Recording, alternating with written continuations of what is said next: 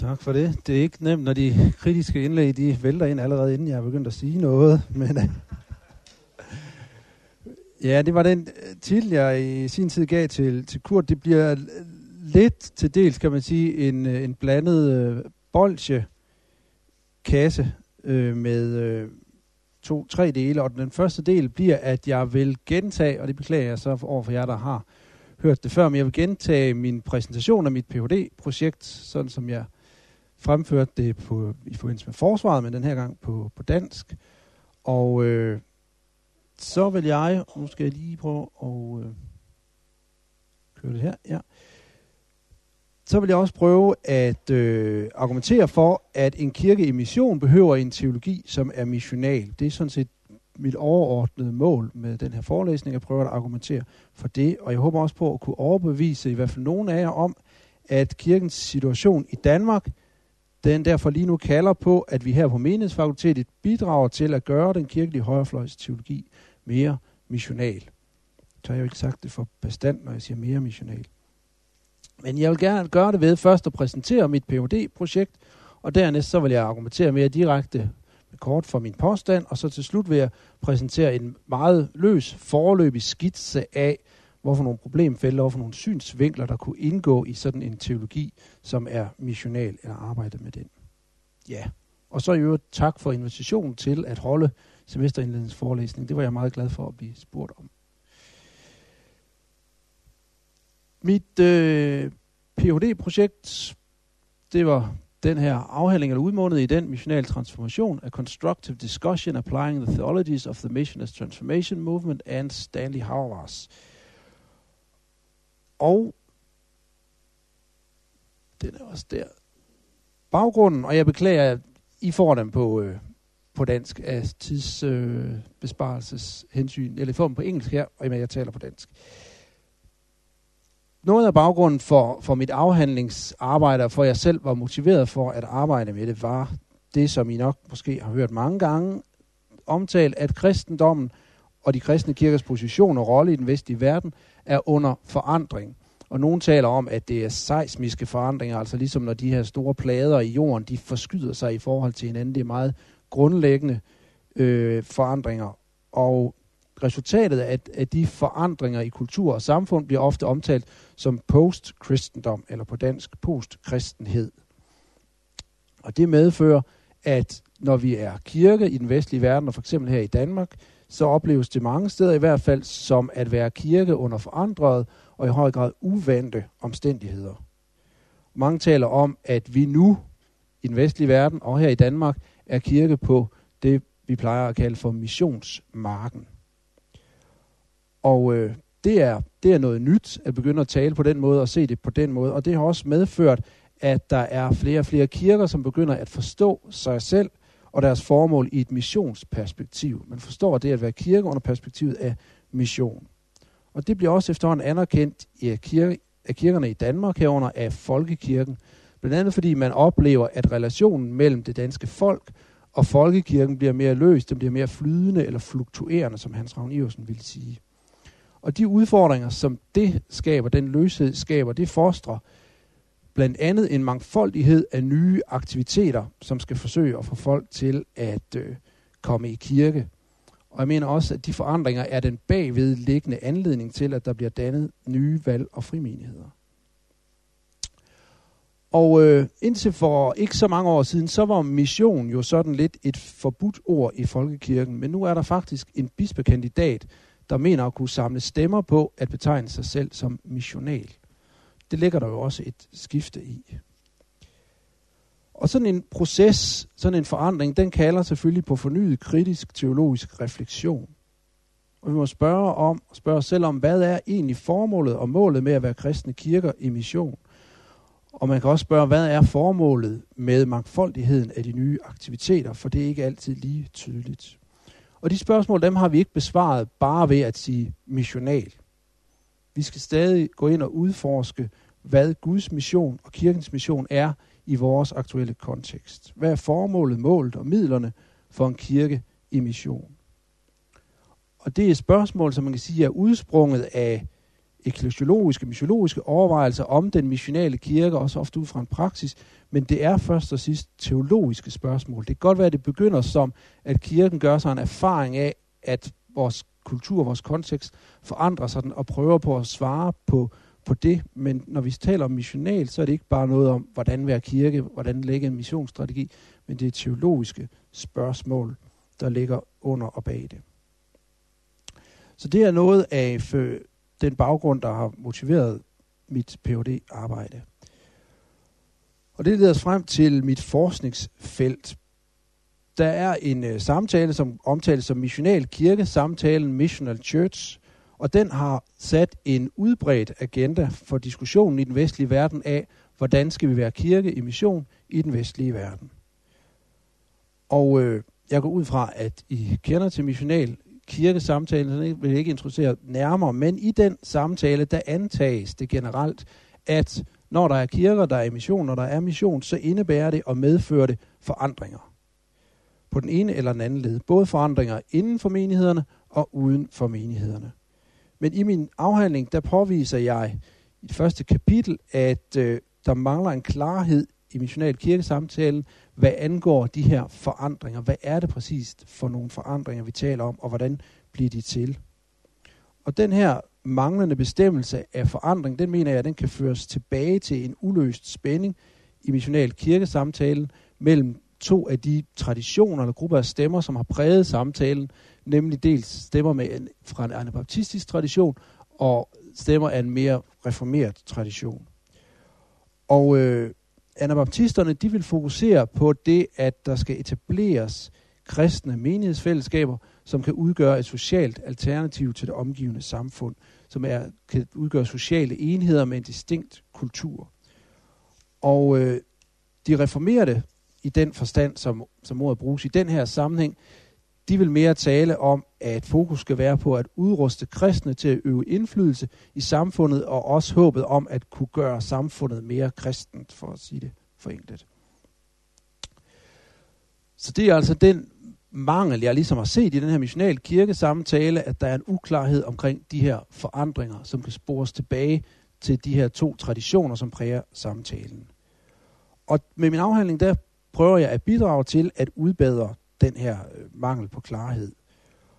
Og derfor så forsøger jeg i afhandlingen at besvare et forskningsspørgsmål, som lyder sådan her. Til hvilke forandringer skal missionale menigheder bidrage, og hvordan?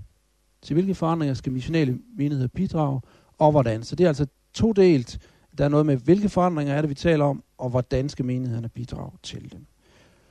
Og for at besvare det spørgsmål, så anvender jeg begrebet transformation som vel på dansk blandt andet kan oversættes med, med forvandling, men det har jo en, en bredere brug på, på engelsk. Og begrebet transformation bliver ofte brugt i missionsteologi, og der betegner det ofte sådan en bred horisont af forandringer i tilknytning eller som følge af mission. Forandringer, som ofte tænkes at finde sted, eller håbes at finde sted i samfundet omkring kirken og missionen.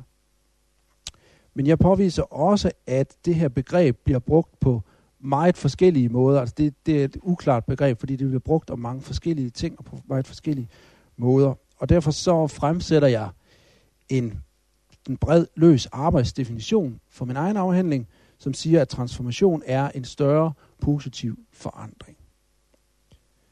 Så det er ligesom en, et udgangspunkt, en arbejdsdefinition. Og så er det min hypotese bag afhandlingen, at den her manglende klarhed, den kan udbedres ved at prøve at trække to yderligere teologier ind i samtalen. Og øh, den ene, det er så Stanley Hauerwas, amerikansk etiker, som står i forlængelse af den anabaptistiske tradition, og så er det en mindre bevægelse inden for den evangelikale bevægelse, som hedder Mission as Transformation, som har sådan et, et hovedpunkt i Oxford, ved det, der hedder Oxford Center for Mission Studies, men så også i høj grad trækker på teologier og teologer fra det globale syd. En af hovedmændene er, er inder, men der er også afrikanere og, og mange andre, som de, de trækker ind. Så det er en, en global bevægelse, kan man godt kalde det. Og det er de to, og de tilhører, ingen af dem tilhører selv missional kirke diskussionen eller samtalen, men de ligger tilstrækkeligt tæt på til, at jeg kan anvende dem til at, altså at sige, udvide missional kirke samtalen. Og øh, sådan lige en kort oversigt over afhandlingen i del 1, det er sådan en introduktion, hvor jeg fortæller om baggrunden og om problemfeltet og problemstillingen osv. Og så i del 2, der beskæftiger jeg mig så med, hvilke forandringer. Og det spørgsmål, det drøfter jeg så først inden for Mission as Transformation, og derefter hos Havervars, og så kobler jeg det sammen. Og så tilsvarende i del 3, og hvordan skal de bidrage til de her forandringer, drøfter jeg først med Mission as Transformation, og så Havervars, og så kobler jeg de to dele sammen. Og så i del 4 kobler jeg så del 2 og 3 sammen i en øh, syntese, og på baggrund af den, så, så drøfter jeg så med missional kirke samtalen, prøver at bringe det, jeg har fundet ud af, ind i den samtale og diskutere det her spørgsmål om forandring i relation til mission. Og del 5 er så en overordnet konklusion på afhandlingen. Og jeg vil prøve nu at sige noget om de her hoveddele, del 2 og 3. Og del 2, det er jo som sagt, hvilke forandringer er det, missionale menigheder skal bidrage til. Og i kapitel 2, der analyserer jeg det brede transformationsbegreb, som bliver brugt i Mission as Transformation. De vil sige at fastholde, at ondskabens kerne, det er synd, det vil sige en brudt relation til Gud, og derfor involverer transformation også forløsning fra synd. Og det betegner jeg så som en dybde dimension i transformation, det her med, at det er forløsning fra synd. Og samtidig så forventer Mission as Transformation, at der kan ske brede transformationer af hele samfund i relation til kristen mission. Det er deres ambition at skabe transformation af samfundet. Det taler de ofte om. Og den forventning, at det kan ske, den bygger på en antagelse af, at Guds rige er nutidig og universelt aktiv faktor eller realitet. Men jeg følger så en amerikansk teolog, som mere eller mindre, eller ligger i nærheden af Mission as Transformation, øh, bevægelsen, som har en kritik af det her, problematiserer, at dyb forløsende eller genløsende transformation skulle kunne ske uden for kirken og uden for anerkendelse af Kristi frelser eller forløser gerning. Og derfor på den baggrund, så hævder jeg, at bevægelsens meget brede begreb om transformation, eller brug af det begreb om transformation, skal indsnævres, og der bliver skældnes mellem på den ene side transformation, som forudsætter anerkendelse af Kristi herredømme og Guds forløsningsværk i Kristus, og på den anden side bredere forandringer uden for, eller uden relation til den anerkendelse af gerningen i værket i Kristus. Så det er min drøftelse af Mission as Transformation og deres forståelse af transformation. Kapitel 3 undersøger så Habermas' begreb om karakteren og rækkevidden af transformation. Og Habermas, han funderer sin, øh, sin forståelse af det her med formation og transformation på det johannæiske begreb om verden som skabt god, men faldet. Og så på Habermas' kritiske, men også faktisk nuancerede distinktion mellem kirken og verden. Og deraf der slutter han, at det at være kristen, det implicerer nødvendigvis en livslang rejse af transformation. Det er, det er ikke noget, der sker på én gang, men det er en livslang rejse af vedvarende transformation eller formation i kirken. Og kirken skal derfor være et menighedsfællesskab, der kan transformere karakteren i overensstemmelse med Guds historie, Guds story er det her begreb, han, han bruger. Og det er nogle gange lidt uklart, om det er karakteren af individet, den enkelte person, eller det bare er kirken som sådan, der bliver transformeret, eller er transformerende. Men det er i hvert fald noget, der skal ske i kirken. Og det betegner jeg som transformation fra verden i kirken. Og derved så udgør kirken ifølge Habermas en politik, som er et alternativ til det liberale samfund og dets fortællinger og dets formationer. Men jeg kritiserer, at Habermas han forbliver som sagt for utydelig, hvad angår sådan det konkrete indhold af, hvad er det faktisk, der bliver transformeret, og hvad indebærer de her transformationer, og hvilken indvirkning kan de have på konteksterne omkring kirken.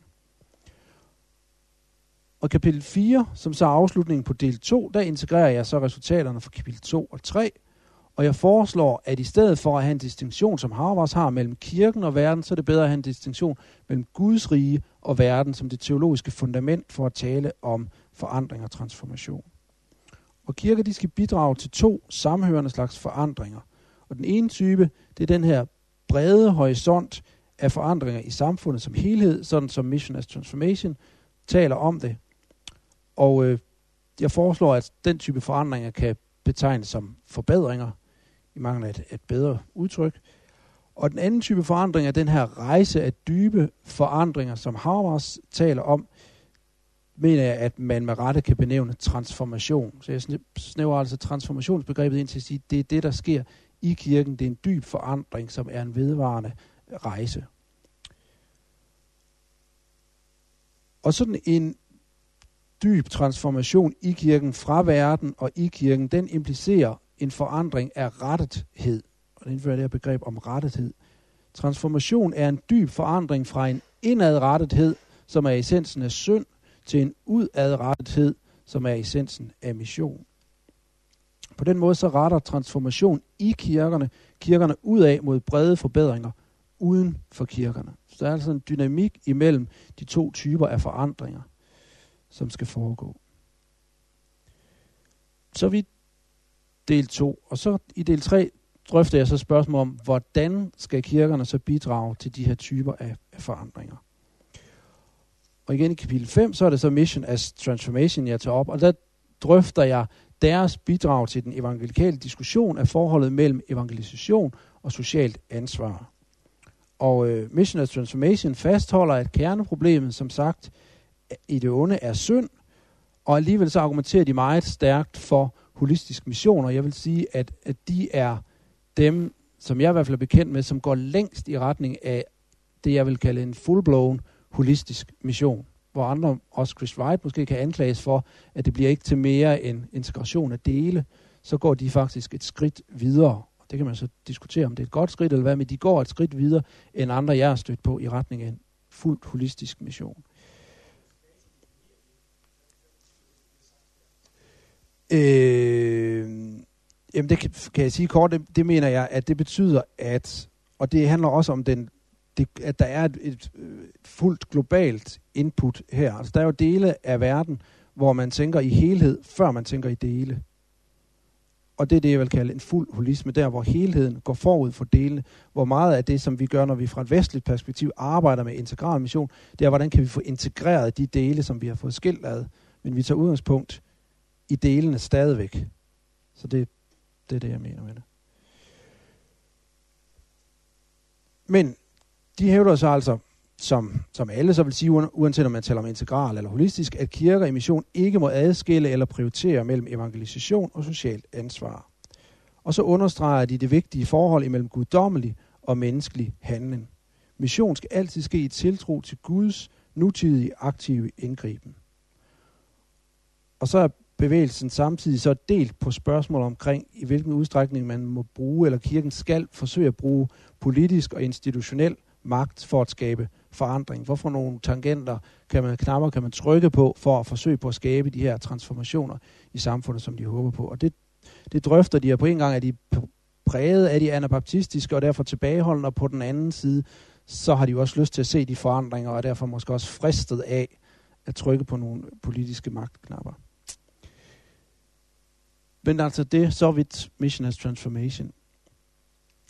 I kapitel 6, drøfter jeg så Habermas og påpeger, hvordan han understreger, at kirker helt skal afstå fra brug af magt.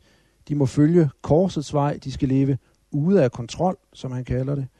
Og følgelig så er kirker ikke ansvarlige for at præstere en bestemt form for forandring, eller have en bestemt forandrende effekt.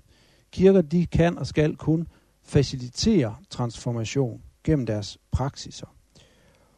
Det kræver kirker, som er tro mod Guds historie og udgør konkrete, stærke menighedsfællesskaber. Og sådanne kirker, de udgør en synlig social struktur og kultur, som er et alternativ til samfundet i øvrigt, og som er et vidnesbyrd. Og det her med vidnesbyrd er afgørende for Habermas, at kirken er et vidnesbyrd. De er et offentligt vidnesbyrd om Guds transformerende værk. Og de her praksiser, som kirken skal have, der fokuserer Habermas meget på gudstjenestens liturgiske praksiser og han er en, del af en, en liturgisk øh, bølge. Og jeg problematiserer, hvorvidt det her snævre fokus på netop de liturgiske praksiser er øh, tilstrækkeligt. Og jeg foreslår, at der bør anlægges et bredere perspektiv på, hvad er det for nogle praksiser i kirken, som skaber den her transformation i kirken. For jeg mener, at man kan se også hos andre, der arbejder med det her liturgiske fokus, at de faktisk må indrømme, at det jo ikke altid liturgien er så transformerende, og at de selv er blevet transformeret af andre ting i kirken end netop liturgien. Så det drøfter jeg. Kapitel 7 kobler jeg så de to dele sammen igen fra kapitel 5 og 6, og foreslår, at kirker i mission skal sigte efter at bidrage til brede forbedringer. Og det her med at sigte efter, det kan de gøre i tillid til Guds riges og Helligåndens aktive nærvær. Men kirkerne de bidrager til sådanne brede forbedringer ved at facilitere dyb transformation til udadrettethed i kirken. Altså de skal sigte mod det ene ved at facilitere det andet. Og modsat så kan kirker kun facilitere en sådan transformation, i det de retter sig imod forbedringer i det omgivende samfund uden for kirken. Så den indre kirkelige transformation, den kan kun faciliteres i konteksten af aktivt missionalt engagement i samfundet og i forhold til dem, som er uden for kirkerne. Det ene er afhængigt af det andet.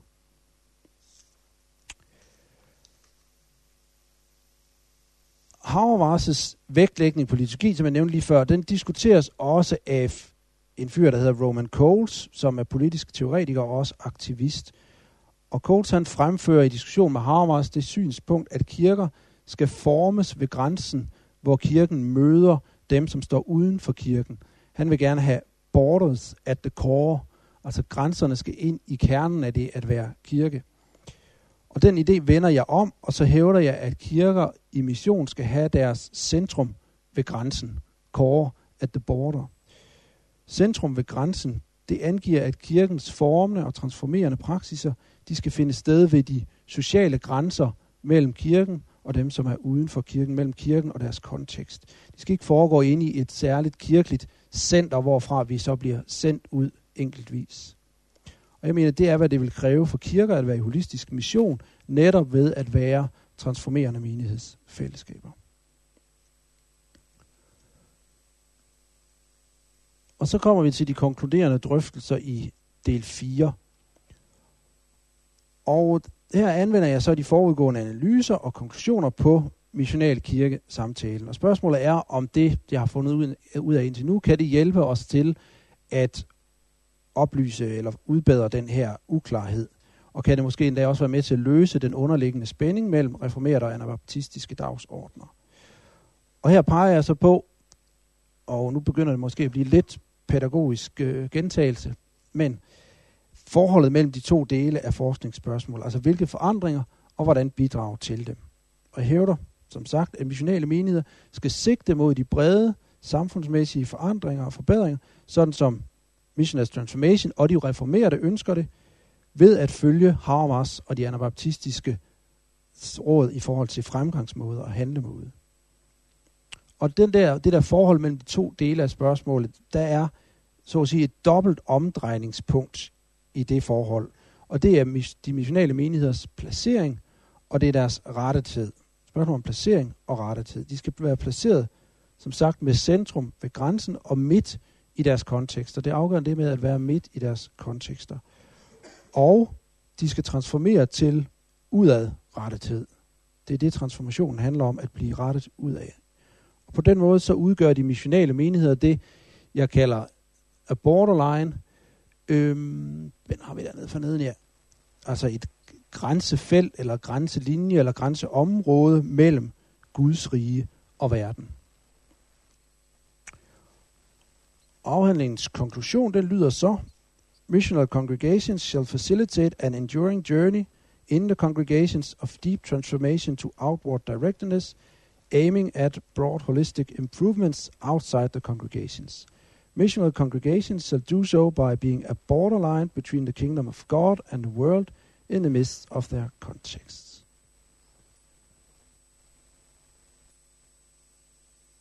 Så det er det, jeg konkluderer så har jeg jo sådan set konkluderet, og så laver jeg en konklusion mere, som er mere metodisk i del 5, hvor at jeg konkluderer, at argumentets metodiske opbygning, den måde jeg har opbygget afhandlingen på, har været konstruktivt, og at transformation har været et nyttigt begreb, og at jeg våger at hævde, at jeg mener, at jeg med afhandlingen har opnået mit primære mål, at i hvert fald være med til at afklare spørgsmål om forandring i relation til missionale menigheder i missional kirke samtalen. Og øh, så vidt min, min afhandling, så kommer perspektiverne så, hvad, hvad så, hvad peger det frem imod? Og det ligger lige for, os som antydet indledningsvis med motivation bag for at sige, hvad har det her at sige i en dansk luthersk kontekst? Og det var også noget, det jeg blev spurgt til, ikke overraskende, af Peter Lodberg på forsvarsdagen. Øhm, og det kan man jo ikke bare lige overføre. Jeg, jeg har bevidst gået ind og sagt, at jeg vil gerne være en del af en diskussion omkring missionel kirke, som foregår i USA, og det er den, jeg, jeg går ind i. Og der skal jo være et oversættelses- og bearbejdningsarbejde, hvis det skal ind i en dansk kontekst, og hvad betyder det her? Og det mener jeg, at det i høj grad har relevans for det, der sker her, men det skal bearbejdes, og det ser jeg frem til også at kaste mig over. Men der er et andet perspektiv, synes jeg, som udspringer af min afhandling, som jeg finder er endnu mere vigtigt og påtrængende, og det er behovet for at forme en teologi, som er missional. For det er noget af det, som jeg synes, at øh, arbejdet for mig i hvert fald har igen peget på, at der er behov for en teologi, som er missional. Kirkens situation i Danmark er den, at vi er kirke i mission på missionsmarken, og derfor er der et kald efter en teologi, som er missional, og den synes jeg og mener jeg, at vi her på menighedsfakultetet bør bidrage til. Og jeg tror nok, at noget sådan også har været fremført af det vist nok hedengangne SFU, Studiefremtidsudvalg for nogle år tilbage her på stedet, som, så vidt jeg husker, stærkt opfordrer til, at al forskning og undervisning skulle inddrage mission på en eller anden måde, eller som en nøgleproblematik. Og det tror jeg har haft en virkning, men det er også min fornemmelse, at vi godt kan tåle et stød mere i basunen. Og måske også, at der er behov for nogle lidt mere konkrete trædesten. Hvad vil det så sige? Hvordan går vi i den retning, og ikke bare proklamere, at vi skal have en missional teologi, eller en teologi, der er missional. Men lad mig forklare lidt mere, hvad mener jeg med den her påstand om, at en kirke i mission behøver en teologi, som er missional. Og det første det her med en kirke i mission og det er lidt som jeg også sagde indledningsvis, men altså vi er gået fra et kristen enhedssamfund til en pluralistisk, senmoderne sekularisme. Og vi er på missionsmarken, og kirkens reaktion på det har været på nogle punkter, at man går efter tilpasning. Vi skal blive ved med at være folkets kirke, siger man i folkekirken, og en aktivisme. Vi må have nye aktiviteter, så vi kan få folk hen i kirken. Og øh, nogle er så begyndt at bruge ordet missional om noget af det, der foregår, men det bliver brugt forskelligt, og det bliver brugt uklart. Øh, men det er ligesom blevet et ord, man nu begynder at, at tør at bruge. Og det betyder, at vi har en kirke, der forsøger på at være i mission, men ikke har den tilhørende teologi til at være det, vil jeg hæve det. Og hvad er det så for en teologi? Hvad mener jeg, når jeg siger en teologi, som er missional? Missional handler ikke om missionsaktiviteter, men det handler om identitet og væren. Derfor, vi taler om, at kirke er mission, når vi siger missional. Og det har vi efterhånden sagt og hørt utallige gange. Men jeg tror, at sådan er selv, vi mangler at reflektere over de videre teologiske forudsætninger og, og følger af det. Må overveje spørgsmål af, hvorvidt og i hvilken forstand giver det mening at tale om, at Gud er mission, eller frelse er mission. Og hvis vi ikke i hvert fald har sådan nogle overvejelser, så er der en fare for, at det her med missional enten ender som tom retorik, eller som aktivisme. Men jeg taler altså om teologi. Jeg taler ikke om missionsstrategier eller eklesiologier. Jeg taler heller ikke, når jeg siger missional, om en missionsteologi, altså en teologi om mission, men om, at al teologi bør tage udgangspunkt i mission i bred forstand. Altså mission forstået som et træk ved Guds væsen og handlen, og som nøglen til skaberværket og historiens gang. Og så er missional også i en eller anden forstand et midlertidigt begreb, som bliver brugt nu, fordi at vi er nogen, der gerne vil pege på, at vi mener, der er et behov for en justering, der skal foretages netop nu. Og jeg tror, der har været, og der kan komme situationer, hvor det ikke er der, det er vigtigt at lægge et fokus, hvor det ikke er vigtigt at sige missional, fordi det er ikke der, der er behov for en justering eller et særligt, en særlig opmærksomhed. Teologi skal for eksempel derimod altid være bibelsk og kirkelig, og jeg kan ikke forestille mig nogen situation, hvor man kan sige, at teologien ikke skulle være det, hvor det ikke skulle være et, et fokus. Men jeg tror altså, at netop nu her i vores situation, der mener jeg, at det er vigtigt, at vores teologi også er missional. Ja. Det var påstanden lidt mere forklaret. Jeg vil så prøve at øh, fremføre to argumenter for min påstand om, at en kirke mission behøver en teologi, som er missional, og to eksempler, der illustrerer, at vi mangler en sådan teologi. Og det første argument, det er øh, et erfaringsargument. Jeg ved ikke, om de, hvor meget de tæller, men det mener jeg jo nu er vigtigt. Og øh, det er fra bykirken af, som jeg var medstifter af og var, var præst i.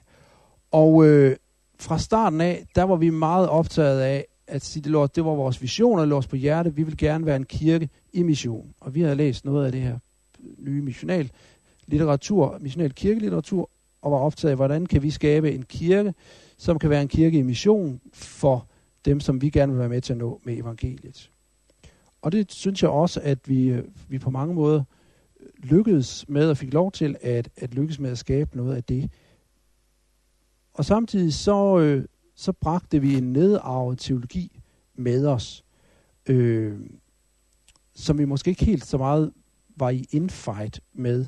Og den, hvis man skal karikere, sige det lidt karikeret eller forenkle måske, så var det en teologi, som et eller andet sted meget centrerede sig om, hvordan kan jeg blive frelst?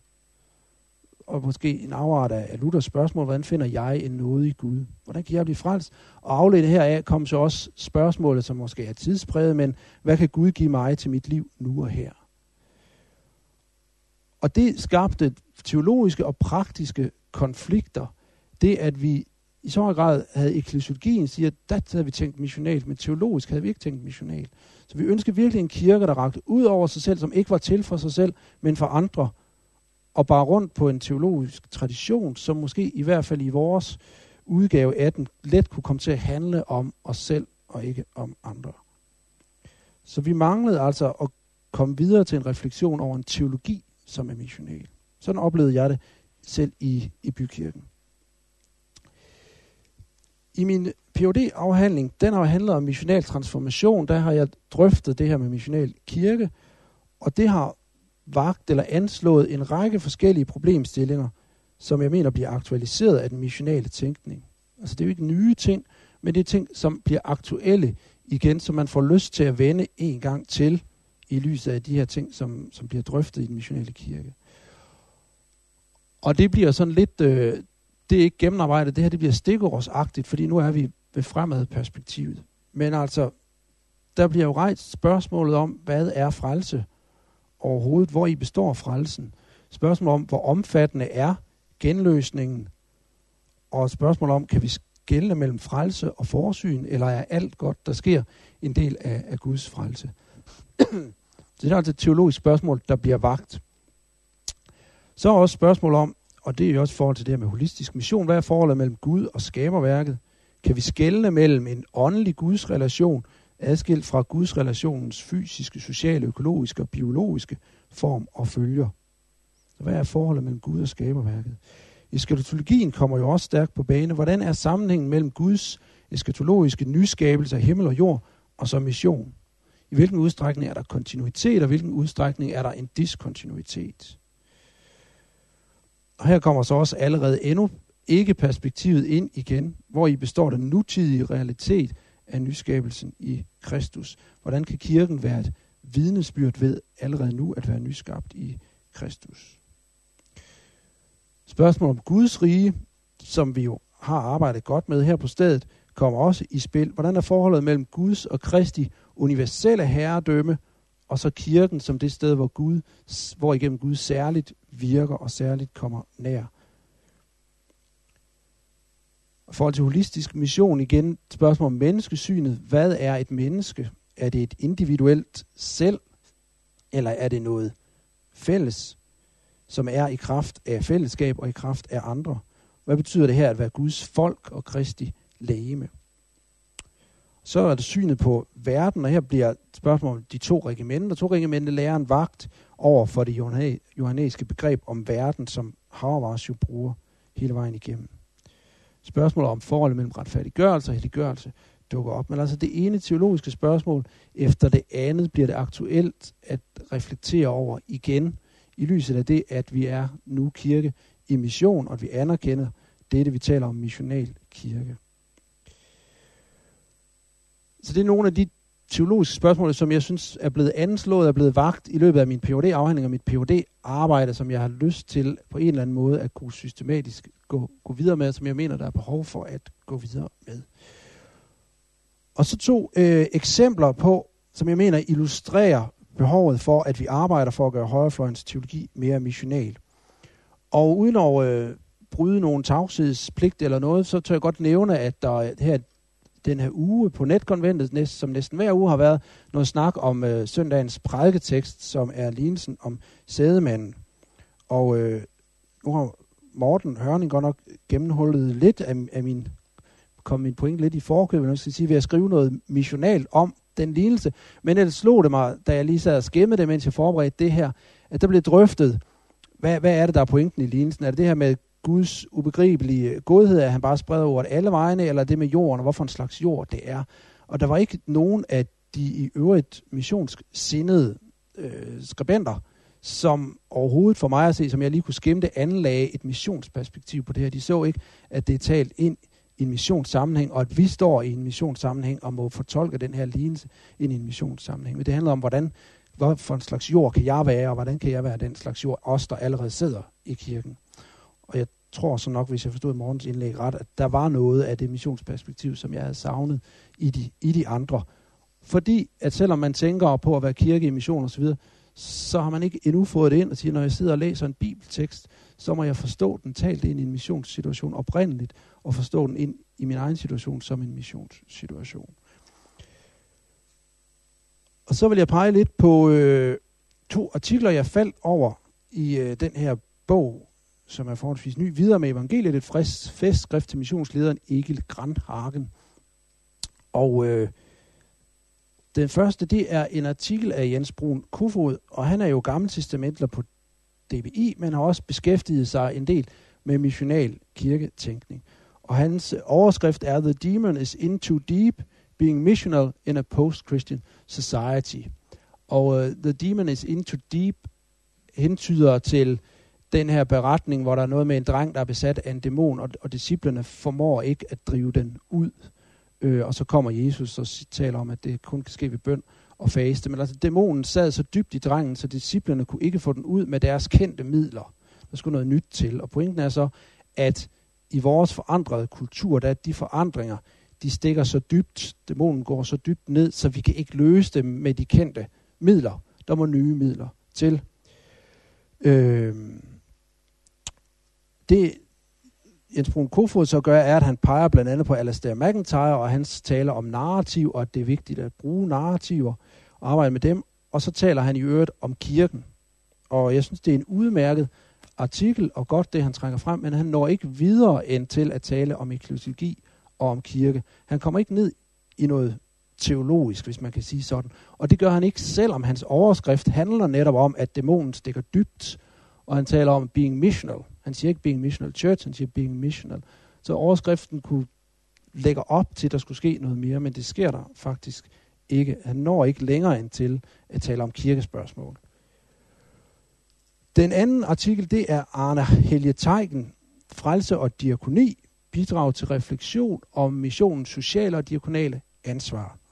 Og øh, der rejser han en kritik af ingen ringer end Christopher Wright.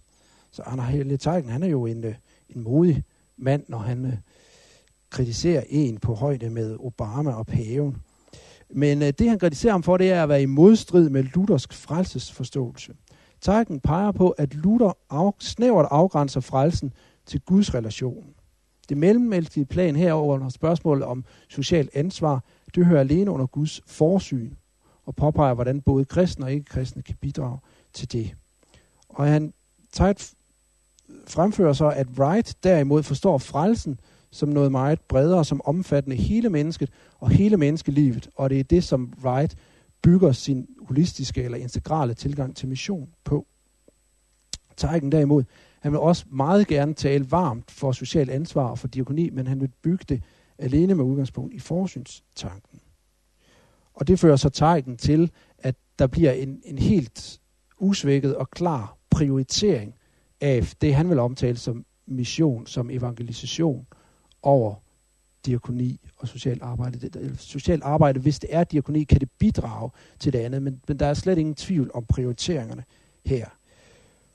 Og det vigtige, som Teigen han peger på, det er, at det altså er grundlæggende teologiske spørgsmål. Det er spørgsmål om frelse, om forsyn og forhold mellem dem, som er på spil, når vi får besøg af Wright den 12. og han vil fortælle os om integral mission. Det er ikke bare et spørgsmål om, at kunne det nu være rart at få lidt af det andet med os, eller skal vi justere vores praksis lidt? Men, men vi er nede i det teologiske og diskutere. Så jeg mener altså, at mine erfaringer fra bykirken, min phd afhandling netkonventet og to lidt tilfældigt grebne artikler, sammen peger på, at der er et behov for at arbejde grundlæggende med at, eller grundigt med at anlægge en missional optik på vores teologi. Og det kunne jeg så tænke mig at give en øh, lille skitse, eller en løs skitse af. Og det er en meget løs skitse, så det er ikke noget, der er øh, på nogen måde gennemarbejdet, men det er nogle af de idéer, tanker, der er poppet op. Så, så det er sådan en slags første løs arkitekttegning af, sådan nogle ting her kunne man sætte sammen, og så kunne det måske en dag blive til noget. Og øh, først lidt om, hvordan jeg tænker, en missional teologi må blive til. Og det er ikke sikkert, at det er så meget nyt i forhold til, hvordan I også tænker en teologi som sådan, en teologi må blive til. Men teologi er kirkens selvreflektion over dens praksis. Det er altså ikke distanceret videns tilegnelse eller videns skabelse. Og en teologi, som er missional, det er den missionale kirkes selvreflektion over dens væren kirke i Guds mission. Den er altså ikke først og fremmest teologens refleksion over teologens eget individuelle møde og dialog med samtiden og dens kultur. Det er kirkens refleksion i kirkens missionale møde med kirkens kontekst. Det mener også er, hvad der bør ligge i at tale om teologi som kontekstuel. Det betyder også, at teologen fra student til professor er i dette stykke kirkens vigtige hjælper og skal derfor stå i en nær og vedvarende udveksling med kirken i mission. Og Jørgen Henrik fundet en stavefejl? Kontekst, konteksthotel. Yes, det er fint. Men det skal altså, øhm, ja. Men det, som jeg lige sagde, mens Jørgen Henrik påhøjede, det var, at øh, fra student til professor er kirkens hjælper og skal stå i den nær og vedvarende udveksling med kirken i mission. For det er ikke vores individuelle møde med kulturen, vi reflekterer over i mission, men det er kirkens møde i mission. Og det betyder, at en teologi, som er missional, må være kontekstuel. Det betyder, at den er lokalt og den er aktuelt forpligtet. Og så må den også være katolsk med et lille k. Den skal være globalt og historisk forpligtet. Så den er både forpligtet lokalt og nu og her, men den er også forpligtet på det globale og på det historiske, at vi har traditionen med os.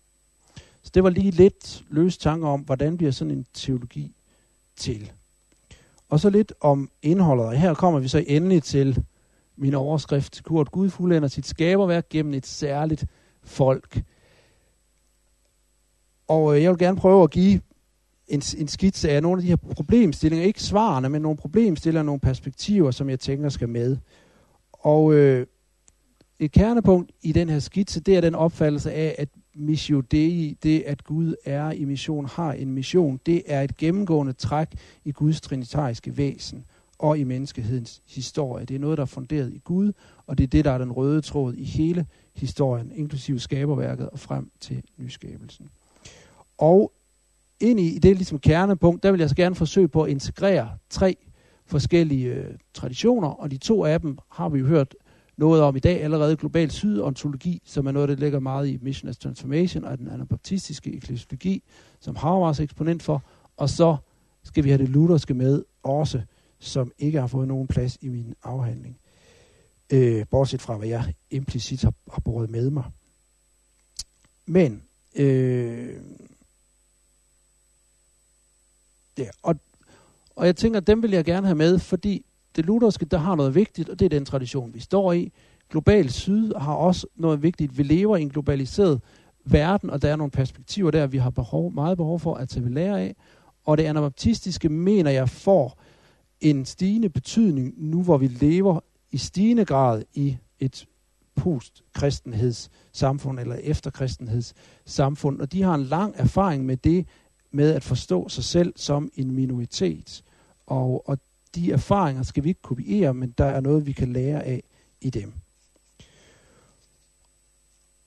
Og noget af det, som jeg tænker på, bliver vagt, og som vi kan tage med fra den globale sydontologi, det er spørgsmål om relationen mellem Gud og øh, Gud og skaberværket. Er, er Gud sådan en personlighed, person, som vi kan have en eller anden åndelig relation til, uden at det direkte implicerer vores mellemmenneskelige forhold, eller er det mere sådan, at vi på en eller anden led hele tiden opretholdes, vores liv opretholdes af Gud, vores eksistens er til, menneskelige, biologiske eksistens er til i kraft af, af Gud, øhm, sådan at vi ikke kan skelne mellem sådan en særlig åndelig relation og så andre forhold, og for eksempel forhold til andre mennesker. Øh, eskatologien, det kan vi også, øh, det kan vi også kalde lære. Øh, eskatologien, det her med spørgsmål nyskabelsen, kontinu, kontinuitet og diskontinuitet, er vi med vores mission og, og det, som vi som kirke får lov til at gøre, er godt for vores samfund og for andre mennesker, er på hvilken måde peger det frem imod Guds nyskabelse. Er der en, en sammenhæng der? Øh, og det, at vi tror, at, at det, der sker til sidst, ikke er en udslettelse af verden, men en nyskabelse, siger det noget om det arbejde, vi, vi gør nu i missioner som kirke. Antropologi, og her også her holismen stærkt kommer ind. Hvad er det at være et menneske? Er det at være et individ, som vi typisk vil sige, eller som vi ikke kan lade være med at tage udgangspunkt i i Vesten? Eller er det at indgå i relationer? Og her tænker jeg, at der er nogen, der taler om personalisme, og lige kommet en bog på dansk om det, og jeg tror, der er noget at hente der. En form for relationisme, relationalisme, hvor, hvor der stadig er plads til den enkelte, uden at man går ikke i opløsning i fællesskabet, men der bliver også understreget fællesskab. Øh, og så det her med Guds rige og Guds herredømme, er det noget, der faktisk er til stede nu? Hvad betyder det? Og er det også faktisk til stede som en virkende realitet uden for kirken i verden? Det er et spørgsmål, som i hvert fald bliver stillet til os fra det globale syd.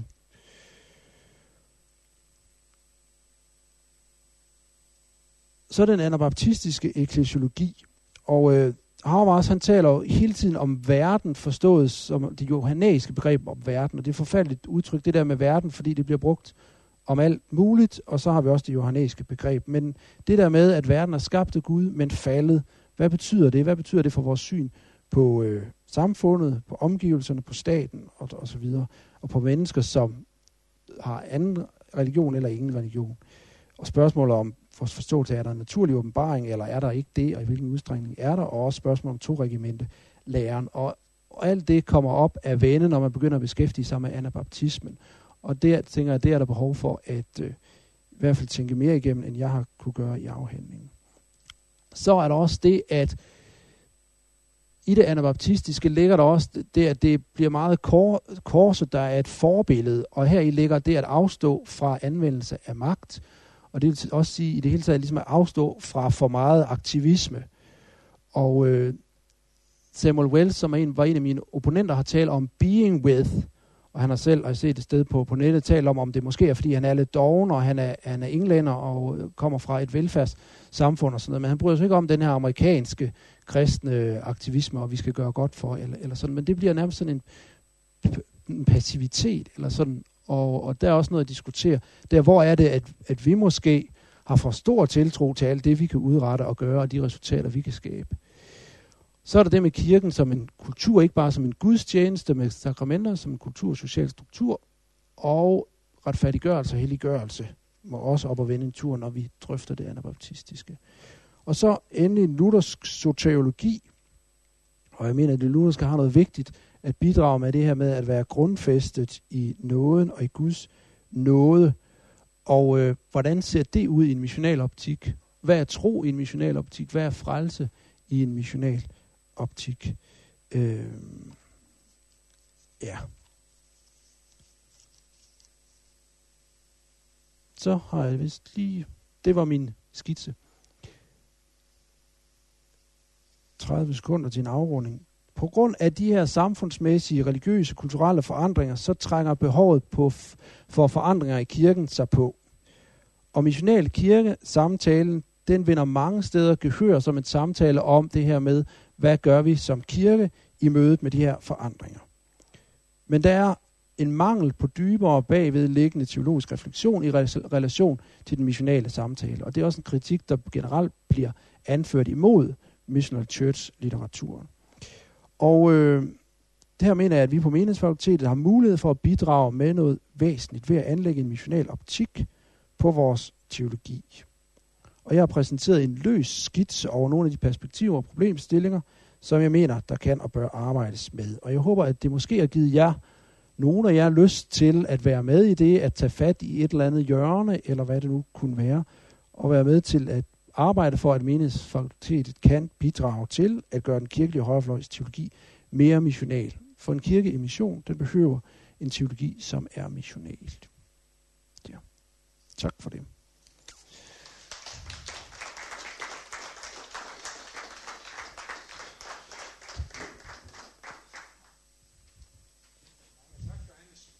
Andreas.